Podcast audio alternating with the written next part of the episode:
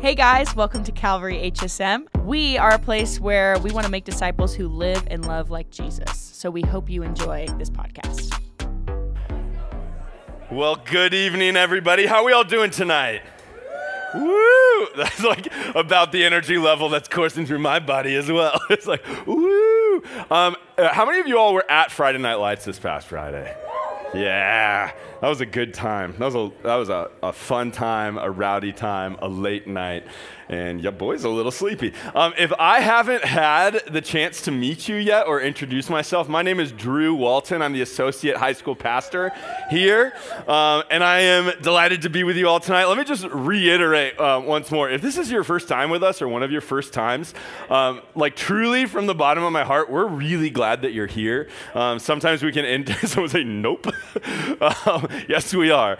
Um, sometimes you can enter spaces like this or, or, come into a church. Maybe you've even like never been to church before. We've had a lot of people showing up in the last few months who are like i've never gone to church before and i'm just checking things out. Uh, and sometimes it can feel a little daunting of like okay am i like supposed to be here if i'm not sure what i believe or do i have to like pretend that i believe more than i do? And the answer is no. We're so glad that you're here with your curiosity and your questions. And so just from the bottom of my heart i'm really glad that you're here. Thanks for uh, choosing to spend your sunday night with us. You could have spent it with anybody else. Uh, i'm curious what were some of the answers answers to the question what was the best Halloween costume you ever had? Any, any good ones? Someone this morning told me that they were a strip of bacon, and I thought that was charming and delicious, just like real bacon. charming and delicious. Anyone, any other good costumes you had over the years? Were you, JD Lasky says he was the Cookie Monster. Were you actually? That's an incredible costume. Bring that back. You were four years old. So that means what? Like at least 10 years have passed since then, right? I remember when I was a kid in elementary school, I was an army guy for like six years running. I had like my group of buddies, and every year we got like a new fake weapon and a piece of camo. And just like we got more invisible as the years went on. It was like the face paint, all of that. It was great. Um, so, like I said, I'm the associate high school pastor here at HSM. Um, I first started here as a volunteer uh, about 15 years ago, which is a crazy thing to be able to say. How many of you are 15 years old? That's crazy. Well done. Love you guys. Um, but as you can imagine, being in um, ministry with high school students for that long, I've seen some stuff. Uh, I've experienced some crazy things. I've seen like th- things go off the rails on mission trips, and like I've sprinted after an ambulance in Ukraine. Like I've been around for all of the tea and the high school drama. I've seen crazy things go down. Um, I've gotten to celebrate like high highs with you guys. I've uh, gotten to walk through like low lows. Um, I've seen some crazy things. But what I wanted to do is I wanted to open tonight by telling you, um, admittedly admittedly the grossest thing I've ever experienced in all my years of youth ministry. So here's your warning. Um, it, I'm about to tell you a story that's a little gross. It's, it's got a point at the end. It's got a purpose, but it is gross. If you like uh, brought your dinner in here, maybe just like finish it now or save it for later. But anyways, all that to say. Um, we love camp here in HSM, right? Like camp is a great time. Uh, we do summer camp and we do winter camp, as you saw. Winter camp registration opened today, um, and we go up to Hume Lake. And we used to go to Hume Lake where we do winter camp. We did it years and years ago for summer camp. Now, if this, you're like, wait a minute, we do. Um, we go to Hume SoCal, which is a different campus now, owned by Hume. But we used to go up to the same campus that we go to for winter camp uh, back in the day. Um, and so many moons ago, we were at summer camp camp at Hume Lake, and it's like a warm, foresty lake paradise where you just get to like escape for a week of summer camp. It was great. Um, and I had all of these guys in my cabin. I was the cabin leader, um, and I had a bunch of guys. Some of the guys I knew already, and maybe like half of them I met like the first day of camp. It was like, "Hi, nice to meet you. We're gonna become friends. It's good to get to know you." And the configuration of the cabin was like this. We were like a cabin apart from everything else. So we were kind of like the cabin that time forgot. We were away from everybody else in the woods. Um, there was no bathroom attached to the cabin, so we had to like trek through the woods to get to the bathroom to like brush our teeth or like use the restroom or take a shower, all that sort of stuff. So the building was s- simply this it was one building that had a hallway that ran through it, a door on either side. And then off of the hallway were uh, four little bedrooms, and each bedroom had two bunk beds, so four people, right? So that's 12 people in total. It's bedroom, bedroom, hallway. That's the configuration. And it was like night two of camp. And as you can imagine, if you've been to camp before, um, they are long and exciting and full days, right? Like you get up and you have breakfast. Some maniacs are doing morning workouts. I'm not that maniac at camp. Um, and then it's like you have breakfast, and then maybe you're in chapel, and then rec, and then you got free time, and you're doing all the stuff. You're doing the blob or the zip line, or you're playing paint, paintball, or like whatever. Like day full of activities, and then it's like dinner, and then evening chapel, and then free time, and then cabin discussion, and then cabin time. Right? It's like a full day, and then it's like lights out. But we all know lights out doesn't happen when lights out is like on paper to happen, right? It's like then the conversations continue. So it's like 1 a.m. at this point. It's like day two of camp. I'm totally spent. And finally, everybody goes to bed. And so I've, there's one kid awake, this kid named Austin. He's like, Can I stay in the hallway and read my Bible? And I was like, Who's going to say no to that? So he's just like quietly sitting, like crisscross applesauce in the hallway, just like reading his Bible. I was like, He's fine. He'll go to bed um, in a minute. And so I go and I climb into bed.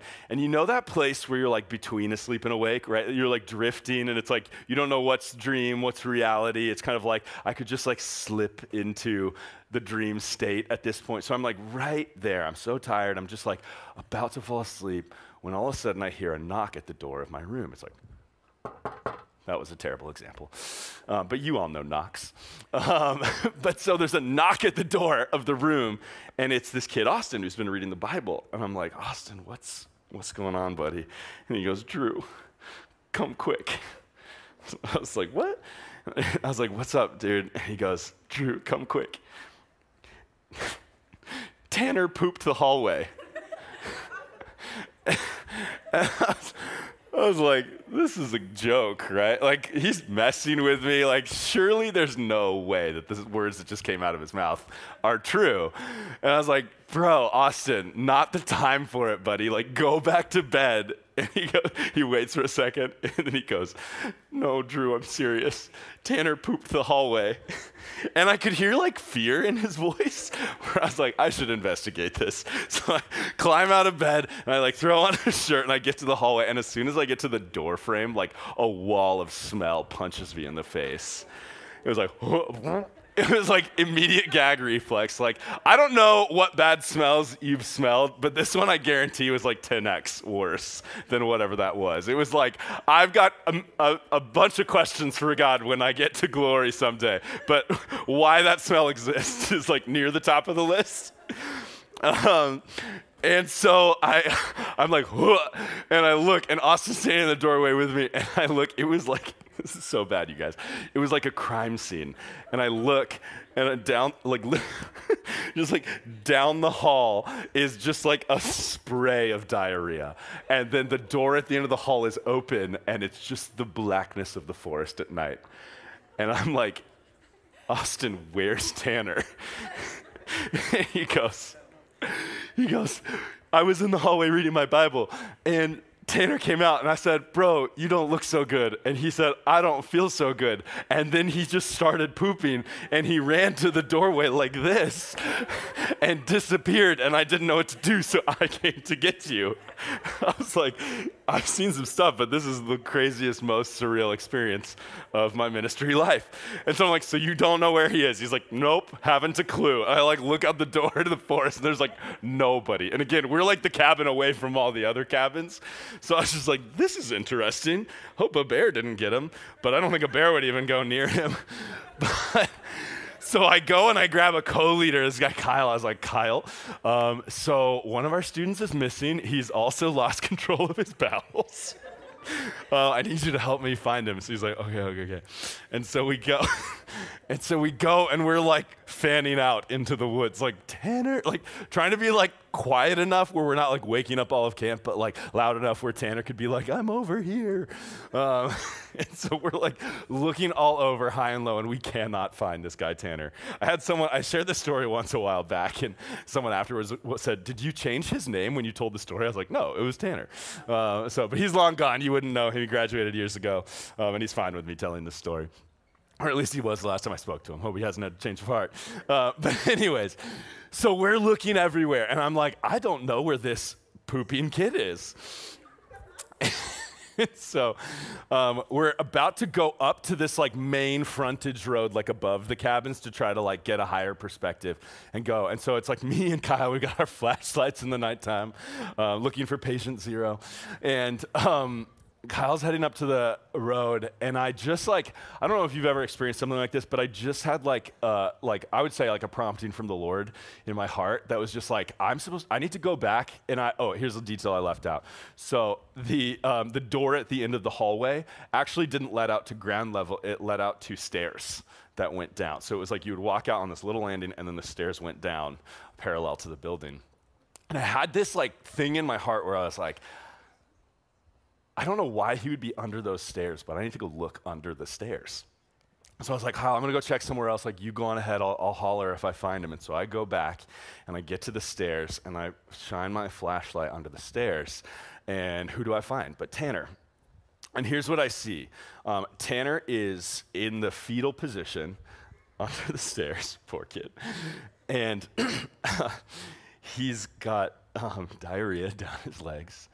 He's got vomit down his front. He's got the dirt now caked onto it.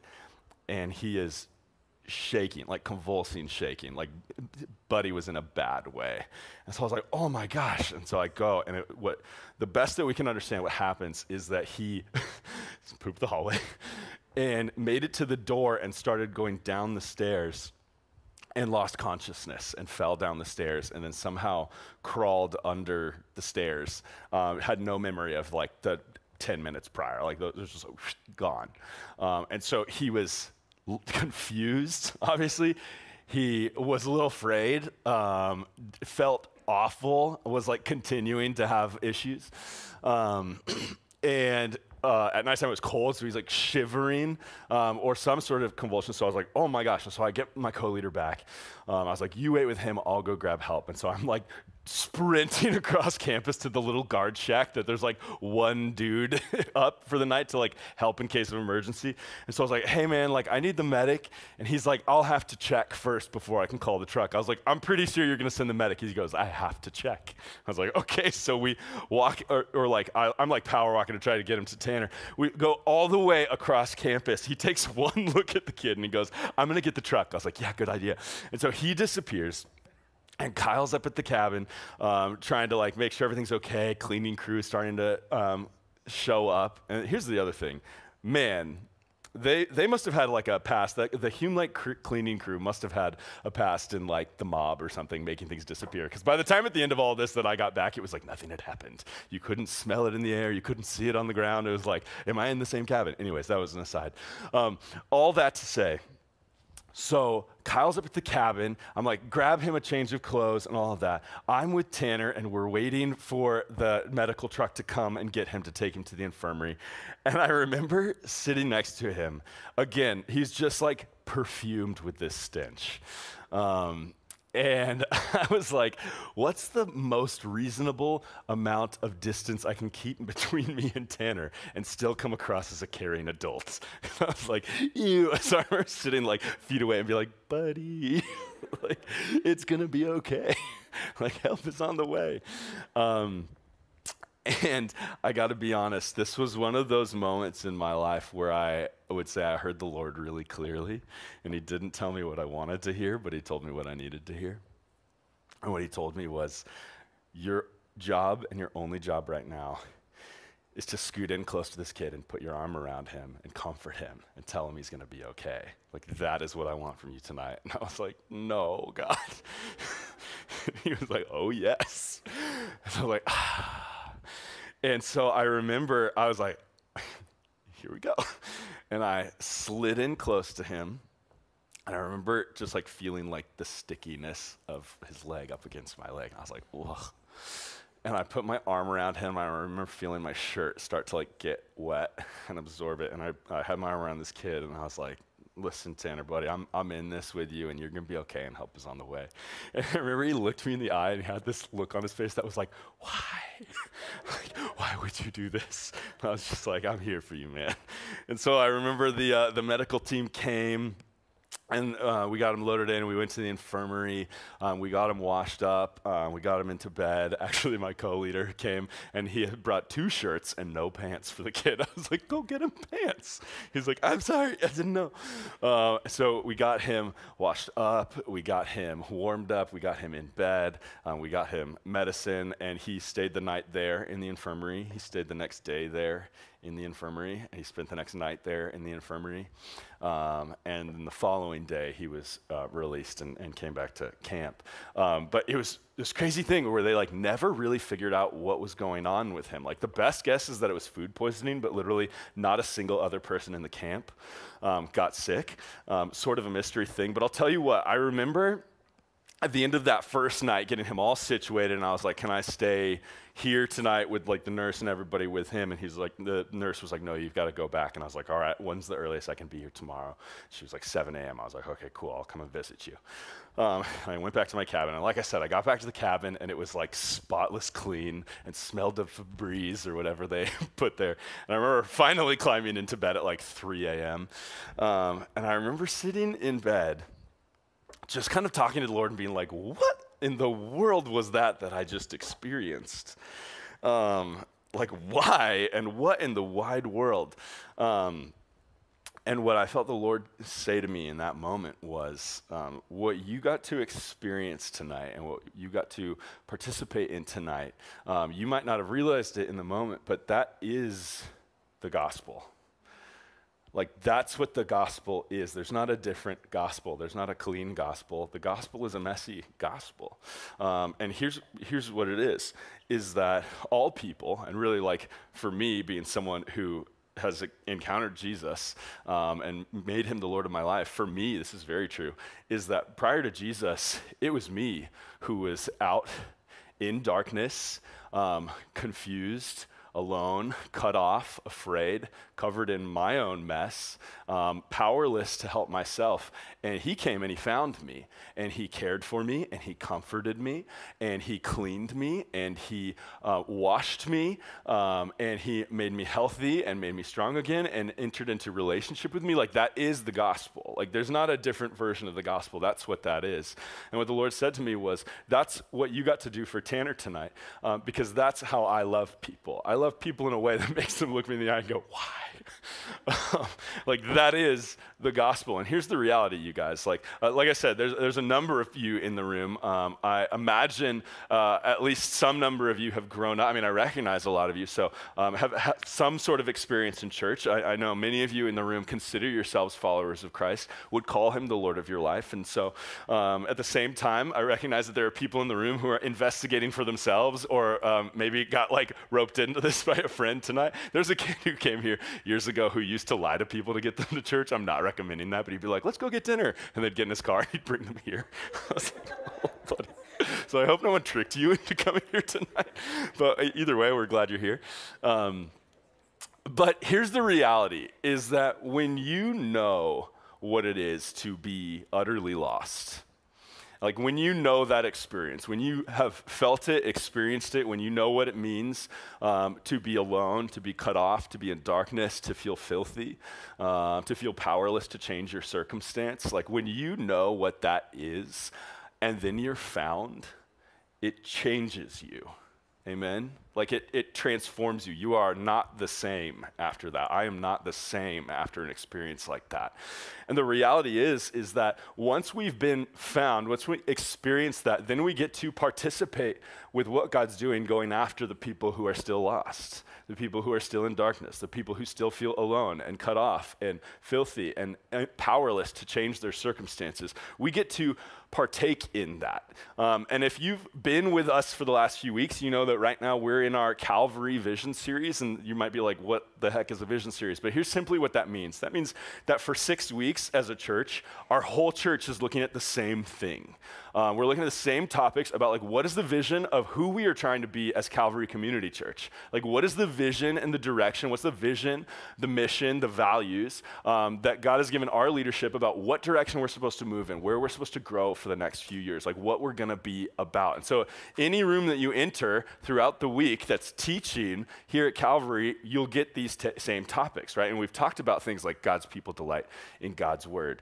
Uh, we've talked about things like life change happens in relationship, things that you'll see plastered on the walls around here, things that you'll hear people talking about around here.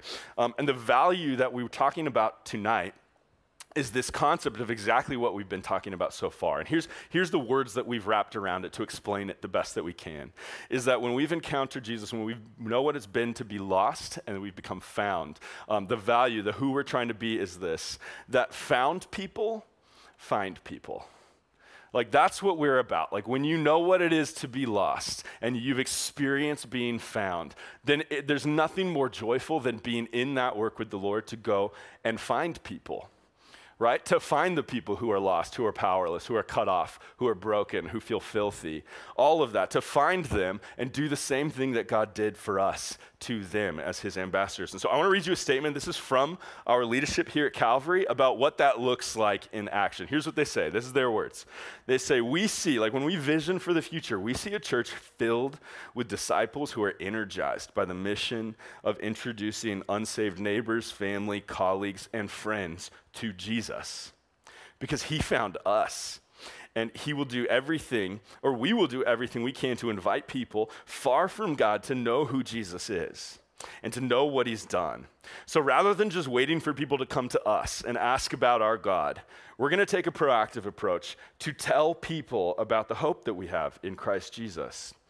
So we must have the same initiative or the same invitational spirit as the disciple Philip, who after meeting Jesus found Nathanael and invited him to come and see. And that's exact this reference right here of Philip and Nathaniel. That's the story that we're going to look at tonight. And so, if you're a person who brought a Bible, if you've got the Bible app, or if you have a, if you're like i am an analog king or queen and I like the paper version, you can grab that. Or if you're like I'll read it off the screen, thank you very much. We're going to throw it on the screen. But we're jumping into the book of John.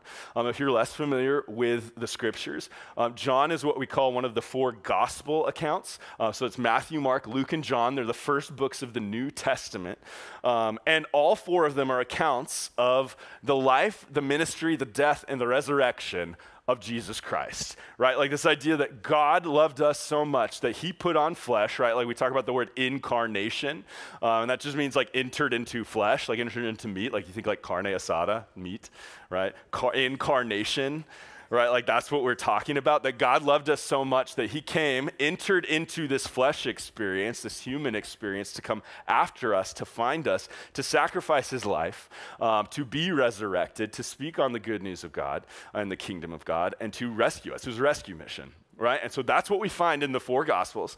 And so in the book of John, it starts out, book of John uh, is the account of John the Baptist. Um, and now here's what you need to know about John. So we're jumping in chapter one. We're going to jump in around verse 35, I want to say.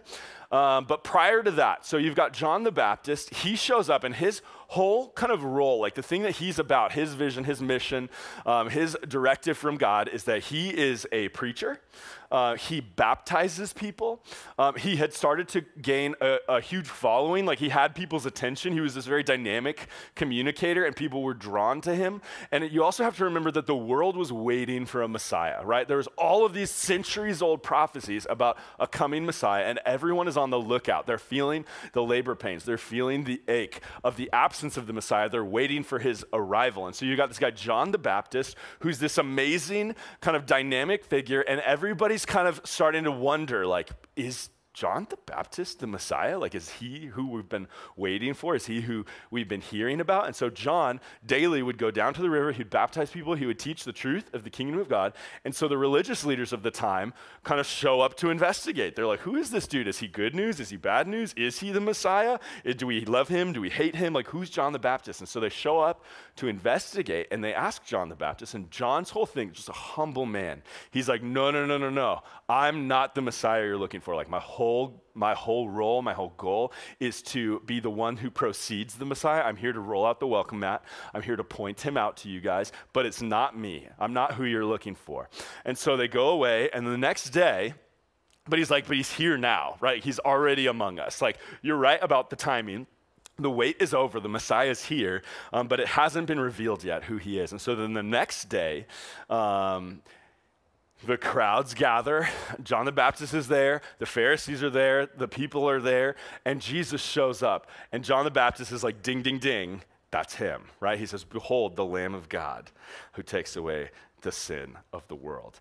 And so it says right here in the book of John, in chapter 1, in verse 35, it says, The next day, John was there again with two of his disciples, so two of the guys following him. And it says, When he saw Jesus passing by, he said, Look, the Lamb of God. Now, we could talk forever. We could do a whole series on what that means that he's the Lamb of God. But the first thing that I just want to throw in your head, if you're familiar at all with Old Testament, um, if you went to like Sunday school, if you know at all about um, Abraham, right? Like Abraham was like the original covenant with God's people. Maybe you've heard the story of Abraham and Isaac, where Abraham was going to sacrifice his son Isaac, right? Like they're climbing the mountain. Isaac's got the wood for the burnt offering, and Isaac's starting to like put stuff together. He's like, "Where's the lamb, Dad?" Um, and his dad's like, "God's going to provide the lamb, right?" And so at the last minute, God tells him to not kill his son. Praise God. Um, and he had said God will provide a lamb, but what shows up in that moment is a goat. Um, and so, for all these centuries, they've been waiting for the Lamb of God, the perfect, perfect sacrifice of God, to come and take the sins of the world away, to come and be an atoning sacrifice. They've been waiting for the Lamb of God. And John says, There he is. That's the Lamb of God. So he's got his two disciples with him. Uh, he says, Look, the Lamb of God who takes away the sin of the world. And so here's the thing if we are going to be a people of God who are in the business of being found people who find people, of sharing the good news, of pointing people to Jesus, to the hope that we found in Christ, to the transformation that we've found in Christ, then here's something that's true. The first task of evangelism, evangelism is just a word that we've wrapped around this concept of telling people the gospel of Jesus. The first task of evangelism is simply this to make the message clear to make sure that we're telling it in a way that's easy for people to understand, to make the message clear. Like if we've got good news for people, it's important that they can understand it when we tell it to them, right? Like we're not trying to like wrap it in confusing terminology so we can like pat ourselves on the back. We got to make it clear. In fact, something that's kind of happening in our family uh, here at HSM right now. Uh, last Sunday we closed um, applications for mission trips. Anyone sign up for a mission trip? Yeah, yeah. You're like, do we make noise? You can make noise. Woo, mission trips. We love mission trips. We got one billion applications this year, so um, t- going to take a long time to read them. So we've only just like scratched the surface of reading through the applications, and we ask all sorts of questions on those applications. If you filled it out, you know. If you haven't, um, it's all sorts of things. It's like, have you? Do you have any experience traveling internationally? Do you have a passport? Um, what like what? How do you deal with like physical challenges? Like, is, is that like a difficulty? Like, have you ever had to endure through something really uncomfortable, all that sort of stuff. And one of the questions that we put on the application is the question in your own words, can you tell us the gospel? Like, what actually is the gospel? Um, because it's so important. The first task is to make sure that the message is clear. Um, and so, as you can imagine, we get all sorts of different. Um, all sorts of different answers on this question. We get like the gospel is just the four books of the Bible, or the gospel is like be nice to people, uh, or all sorts of things. Um, but I want to read you maybe the best explanation of the gospel I've ever gotten on an application. I'm not going to tell you who it is because it was actually from this year. Um, I'll tell you it was a girl. Uh, but here's what she said Listen up. This is the gospel, and this is beautiful. So check this out. She said this the gospel literally translates to good news. The gospels are a collection of stories of the life of Jesus. It explains how he fulfilled prophecies from the Old Testament that prove that he is the Messiah and the Son of God. We encounter God's mercy as Jesus performs miracles and heals the broken. Most stories are about Jesus' three year ministry that eventually ended in his betrayal his crucifixion, and his resurrection. Jesus continued to love a world that hated him and was willingly tortured and beaten for our sins. Jesus was beaten beyond recognition for me for all of humanity, and he would gladly do it again if it meant just one soul got saved. He would do it for you and only you. Jesus conquered death, and now we are saved from eternal damnation. We don't have to receive hell like we very rightly deserve. Because of Jesus' sacrifice, we now have a pathway to heaven if we choose to have a relationship with Him, which is so special. We get a little taste of what unfathomable love feels like. Wow. Amen. Right? Amen. It's so important that we are able to make the message clear, that we know what the good news is so that people can understand what it is for them. And so the inverse of that is also true. Sometimes we, um, we muddy the message unintentionally. Sometimes we'll like add our own thing to it or forget like key parts, right? Like, I can't tell you how often, actually, this is, it'll give you a little inside secret. One of the things that we're always looking for, and we literally cheer every time it shows up in one of our applications, you'd be shocked how often people forget to mention the resurrection. It's just like, and then Jesus died, which is good news for me. It's like, it's not good news if he stayed dead, you guys. So every time they're like, and was risen, our team is like, yeah, because it's our favorite part. Um, but anyway, sometimes we muddy the message without realizing it. Sometimes we, with the best of intentions, we want to share what we believe, what we've experienced and encountered with people, and we muddy the message without realizing it. So some of the things that we do um, that I want to caution everybody here with, and this is for me as well, don't muddy the message with morality. Um, and, and, here's what I mean by that. Like, morality, as written out in God's word, is good. Like, God's law is perfect and true and holy and good, right? Like, God gave us the law. But here's the reality is that morality isn't what saves us. It's just not. And sometimes we get the message crossed um, and we think, okay, so what what this whole thing means is that if I follow all the rules, then I can make myself holy. Um, and then God has to let me into eternity with Him, right? But that's not how it works. We can't. And in fact, the whole caution of the Old Testament is if you want to try to earn it yourself, be my guest, but here are all of the requirements for perfection. And newsflash, you are incapable of fulfilling them all. And we have never encountered a person who's been able to until Jesus fulfill them all. So don't muddy the message with morality. Like sometimes with our best of intentions, we'll go at people trying to share good news with them, and instead what we do is we try to police their behavior. We say, hey, the thing that I really want to talk about is this thing that you're doing, this thing that you're smoking, this thing that you're drinking, this person that you're sleeping with, um, this thing that you stole, right? Again, God's law is good and it's perfect, and like there is life in holiness, but that's not the gospel. Your morality won't save you. And sometimes we go about it and we muddy the message by making it about, like, yeah, Jesus loves you, but we really need to get your act together. The next thing is don't muddy the message with politics. The world, I don't know if you've been around for the last few years, but has gotten very political in the last few years, which is hilarious because like 10 years ago, it was like nobody's paying attention to politics. And there was like campaigns to get people to care about politics. And now it's like the most intense thing in our culture um, is politics. And now here's what I'll say it is a blessing that we live in a country where everybody who's 18 and over gets a vote. That is a good thing. We are pro politics. You should have your own political uh, opinions. Um, you should really um, spend time thinking through issues and vote if and when you have the ability to do so. But don't muddy, don't muddy the message of the gospel with politics because that's the quickest way to shut down a conversation. That's the quickest way um, to pick a fight uh, rather than bring hope and healing to somebody. We muddy the message when we make it about our political stance, our political opinion, when we just like got an axe to grind that we want to talk about from the rooftops. Um, don't muddy the message of the gospel with politics. The next thing is don't muddy the message with theological jargon. Um, sometimes, without realizing it, we get really proud of ourselves for knowing stuff um, and, and knowing like complex terminology. Like, uh, I wouldn't encourage you to talk to someone who's exploring Jesus or suffering and start talking to them about premillennial or post-millennial tribulation, right? Like, all you get from that is like, wow, we're all really impressed that you studied, um, and this person's situation hasn't changed. Don't muddy the message of the gospel uh, with theological jargon. And, and finally, don't make secondary issues primary issues.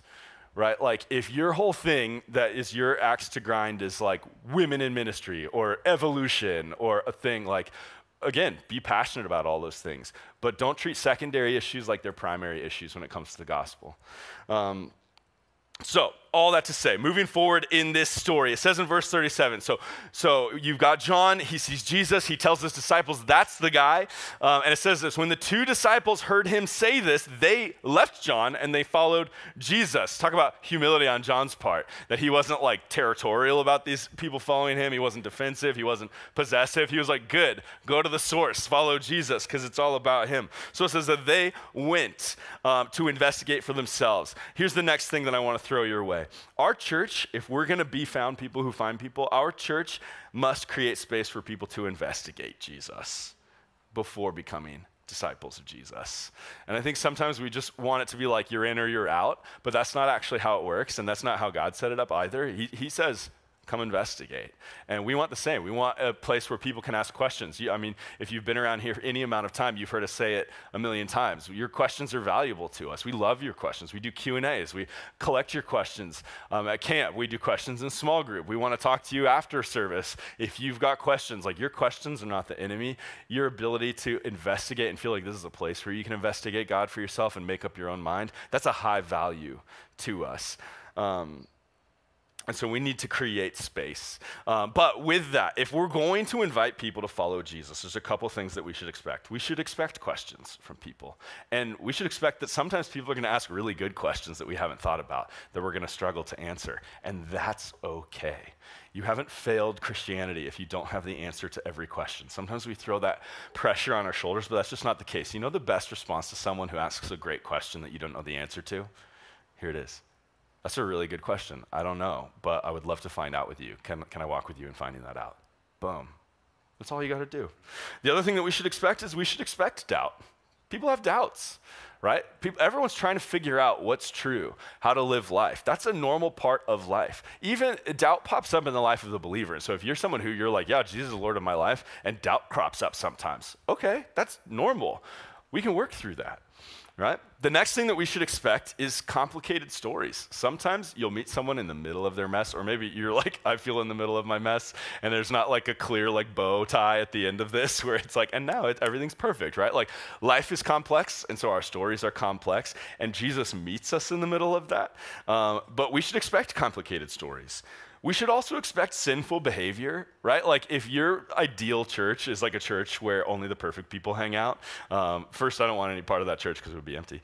Um, but second, the gospel is not going to go to anybody, right? And as we open the doors um, and invite questions, that invites the mess of the world and the mess of our own lives. So we shouldn't be surprised by that, right? Jesus wasn't put off by our sin and our mess, and so we shouldn't either. And the final thing we should expect is we should expect there will be times where there's misunderstanding. There might be times where you have to apologize and say, hey, do you know what? I said something and it didn't come across the way that I wanted it to.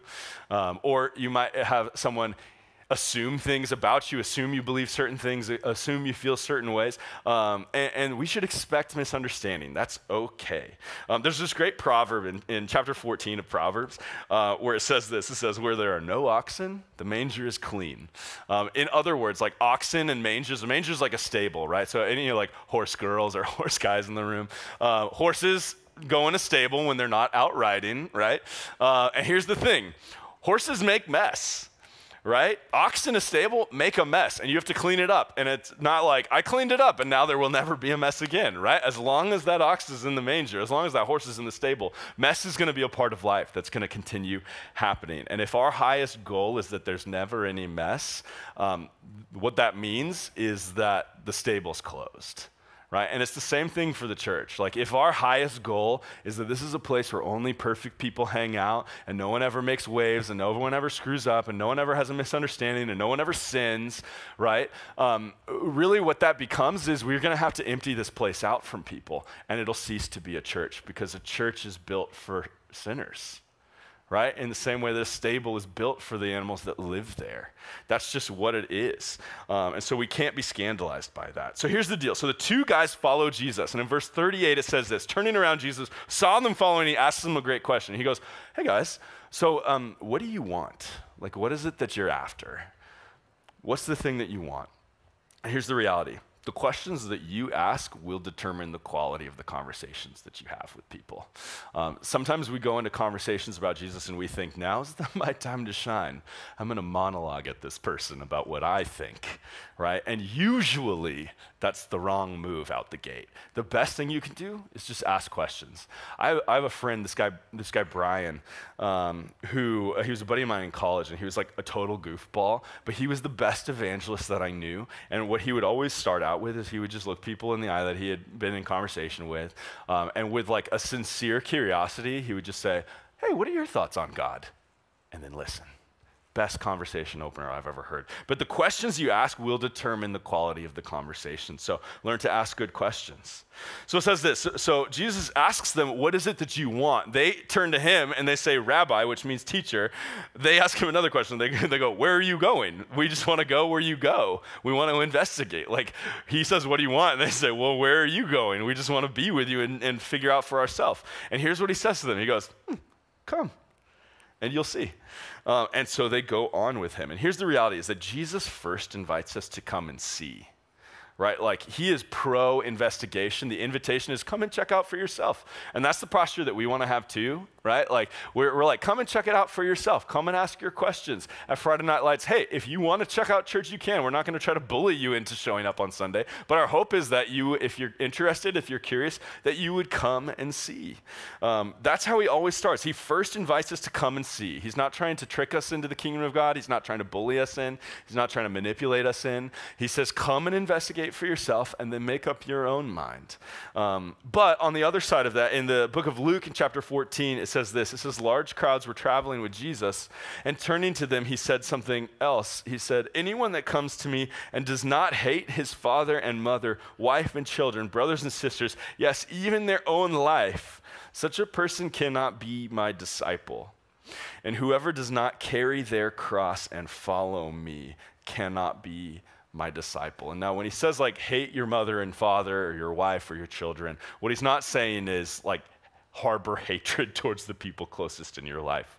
What he's saying is, he's using a rhetorical device to say, hey, if you're going to be my disciple, then I need to take precedent in your life in a way that, by contrast, makes the, uh, the people you love most second to that, that it's as if you hate them by comparison.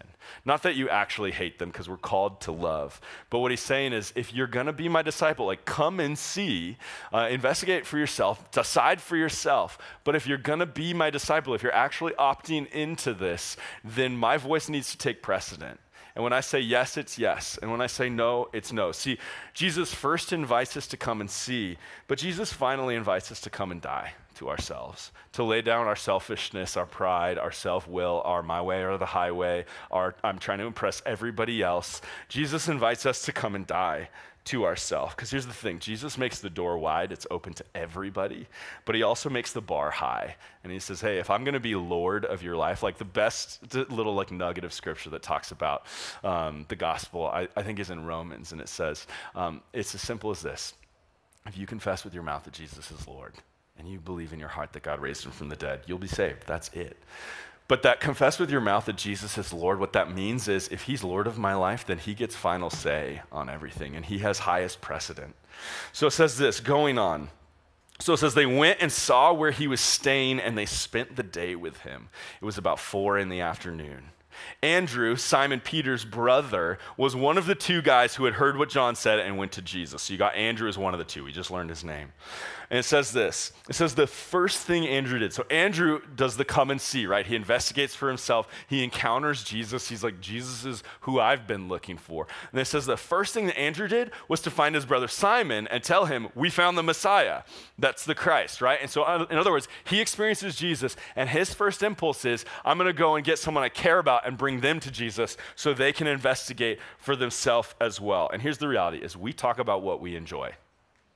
You talk about the things you enjoy. You, if you saw a hilarious TikTok, you're sending that to your closest friends because they're gonna think it's funny too.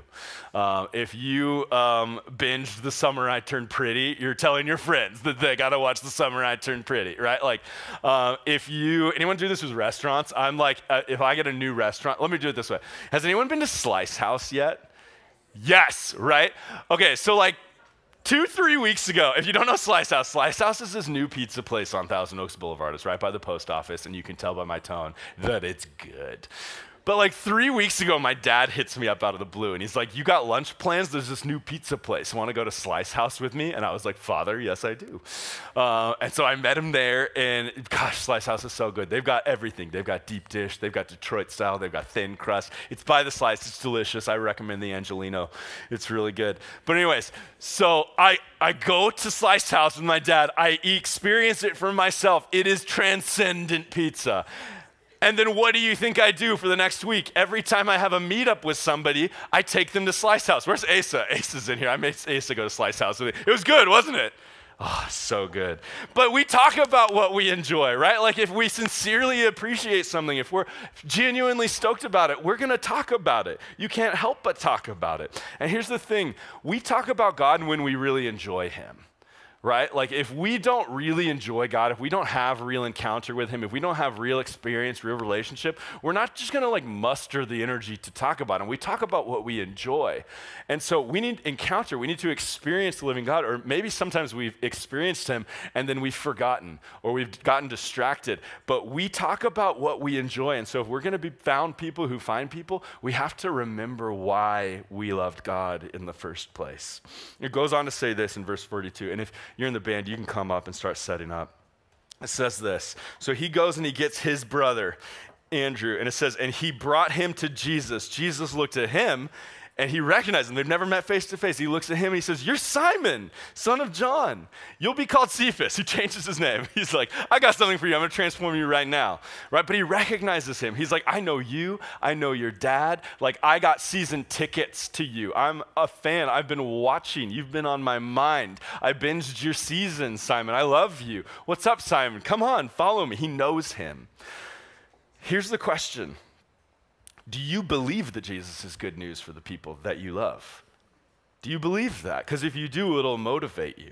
It moves forward and it says this in verse 43. It says, The next day Jesus decided to leave for Galilee.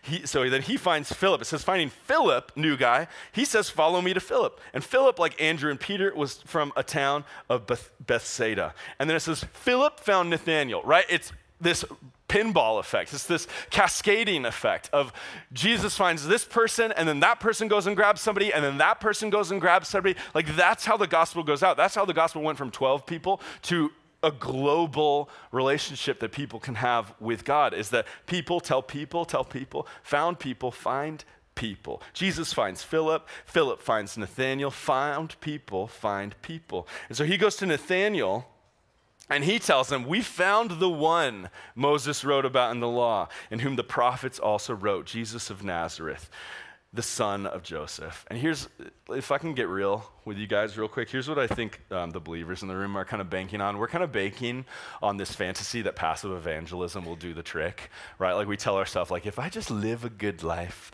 someday someone will sit me down and say, There's something different about you. Can I sit with you and ask about it? And you'll be like, It's Jesus. And they'll be like, I've been wanting to hear more about him. Tell me.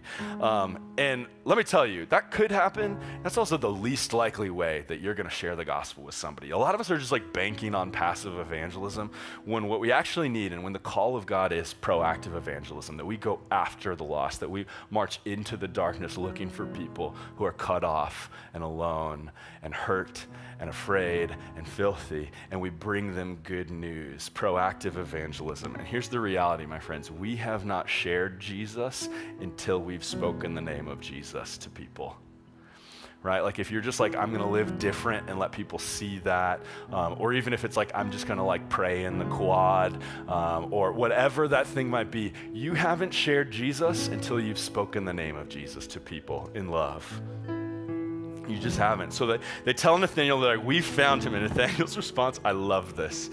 Nathaniel says, Nazareth because he say the Messiah is um, Jesus of Nazareth. And then he goes, Nazareth, can anything good come from there?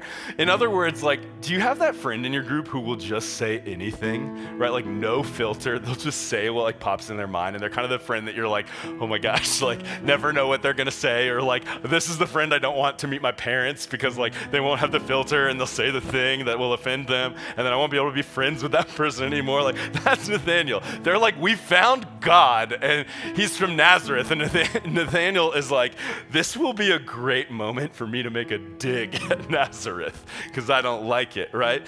Uh, he's like, I'm just going to like work on my stand up routine and make a dig at Nazareth. He says, Can anything good come from there? Um, and here's the thing what if you have friends who want to talk about God but don't know how? Like, what if you have that friend that you've written off? You're like, they're the person who's not interested. They're the person um, who's like not a good candidate for church or for Jesus, whatever that means.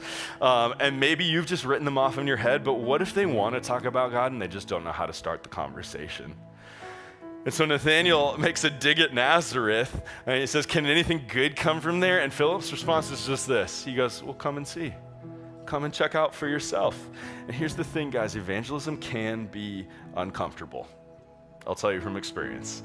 Um, not usually as uncomfortable as you would expect. Actually, usually people are so much more willing and excited to have the conversations, but it can be uncomfortable. But the reality is is that comfort is the enemy of growth right? Like if your highest ambition is to be comfortable all the time, I've got a newsflash for you. You will not grow in your life. Like comfort is actually the enemy of growth. And so if you want to grow, you have to embrace discomfort to say, you know what? I have a higher value in the thing that I'm going to enter into. The risk is that it's uncomfortable, but I can handle uncomfortable. God made me tough. God made me strong. Comfort's the enemy of growth. And here's where the story lands says this when Jesus saw Nathanael approaching, he recognized him because he knew him. And he, uh, he acknowledges the quality that Nathanael's friends acknowledge. He goes, uh, Here's an Israelite um, who, in whom there is no deceit. In other words, he's like, Here's the guy who's going to speak his mind. Nathanael, I know Nathanael. He's the guy who's no filter. He's going to tell me what's what. Um, from his mind to his lips to my ears, he'll tell me. He goes, Here's the dude who, in him, there's no deceit. He'll shoot me straight. And Nathaniel's confused because he's never met Jesus. He says, How do you? you know me? And Jesus answers and he says, Nathaniel, I saw you while you were still under the tree before Philip even came to get you. I've had my eye on you. I know you. I knit you together in your mother's womb, Nathaniel. I've seen you.